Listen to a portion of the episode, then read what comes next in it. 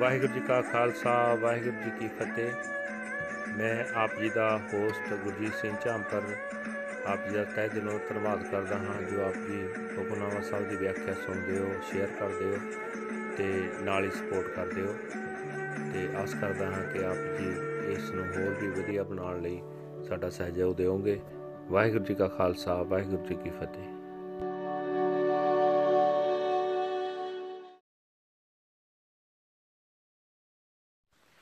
ਸਤਨਾਮ।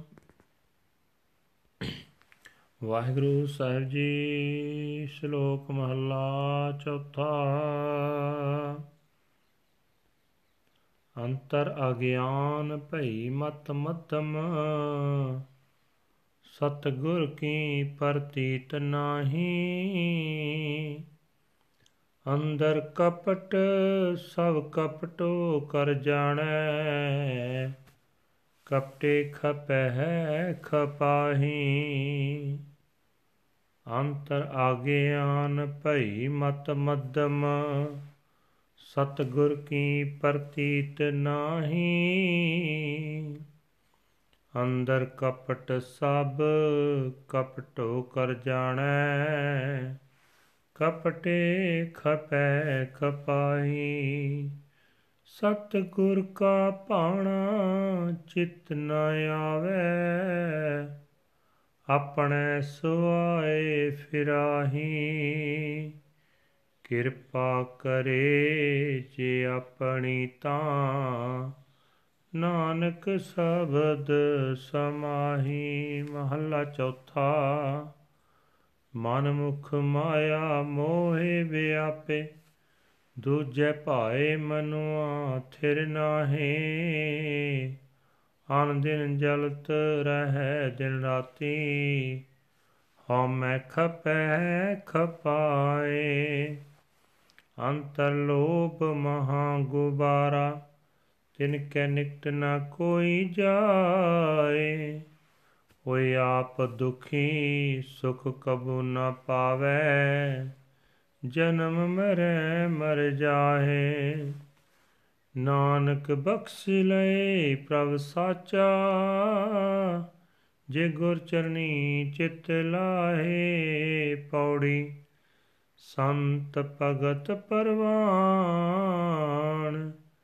ਜੋ ਪ੍ਰਭ ਪਾਇਆ ਸੇ ਵਿਚਖਣ ਜੰਤ ਜਿਨੀ ਹਰ ਤੇ ਆਇਆ।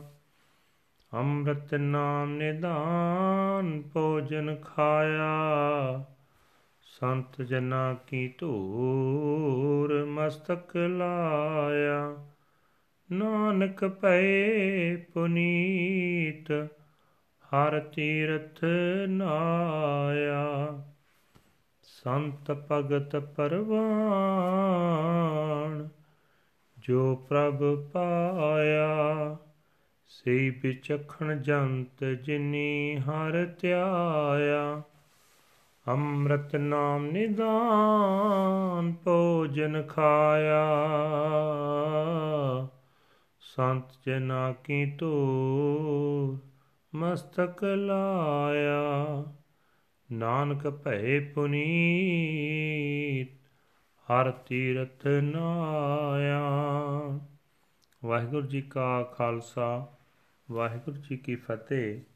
ਇਹ ਹਨ ਅੱਜ ਦੇ ਪਵਿੱਤਰ ਹੁਕਮਨਾਮੇ, ਜੋ ਸ੍ਰੀ ਦਰਬਾਰ ਸਾਹਿਬ ਅੰਮ੍ਰਿਤਸਰ ਤੋਂ ਆਏ ਹਨ। ਸਾਹਿਬ ਸ੍ਰੀ ਗੁਰੂ ਰਾਮਦਾਸ ਜੀ, ਚੌਥੇ ਪਾਤਸ਼ਾਹ ਜੀ ਦੇ ਸ਼ਲੋਕ ਹਨ।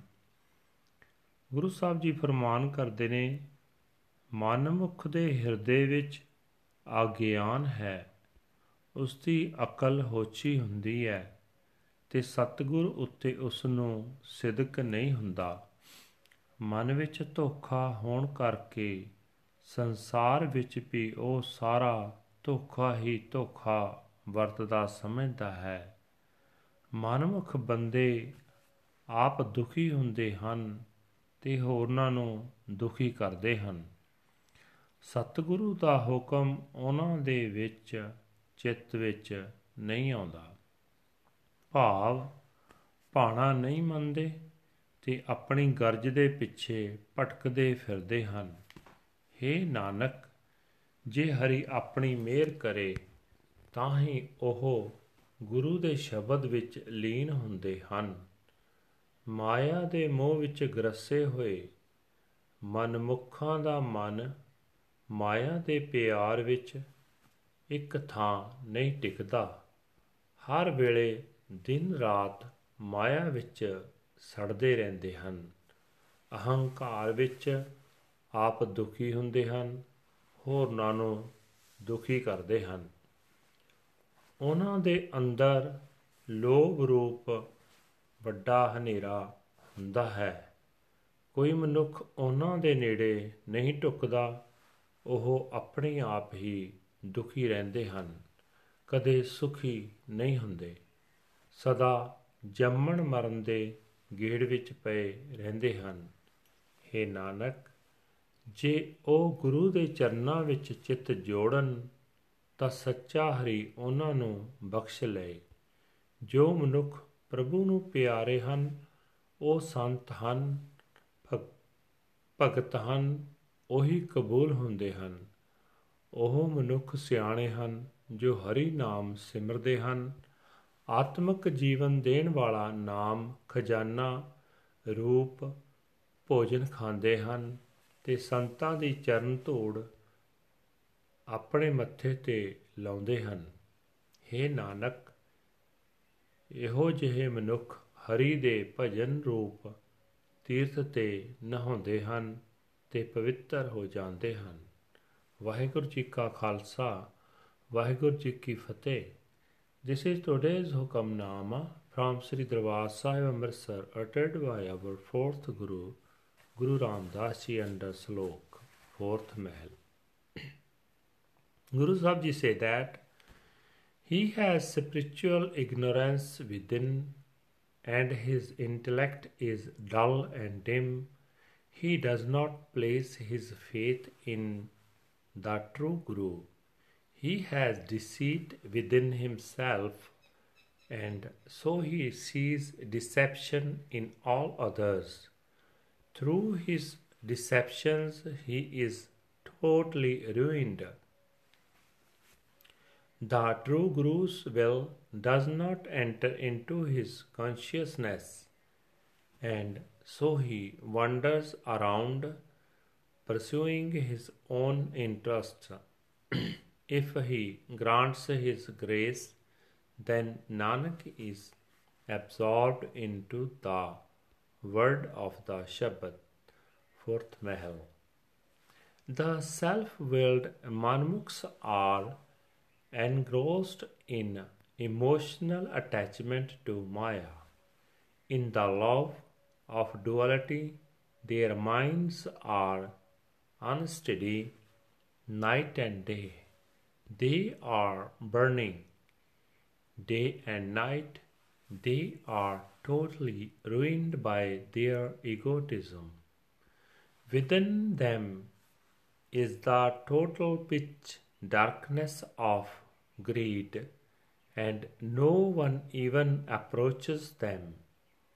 They themselves are miserable, and they never find peace.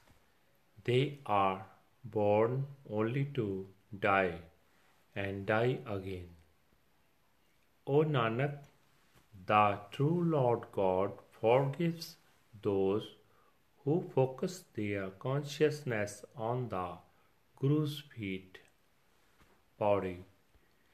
That saint, that devotee is acceptable who is loved by God.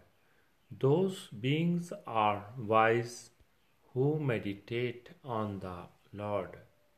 They eat the food, the treasure of the ambrosial Nam, the name of the Lord.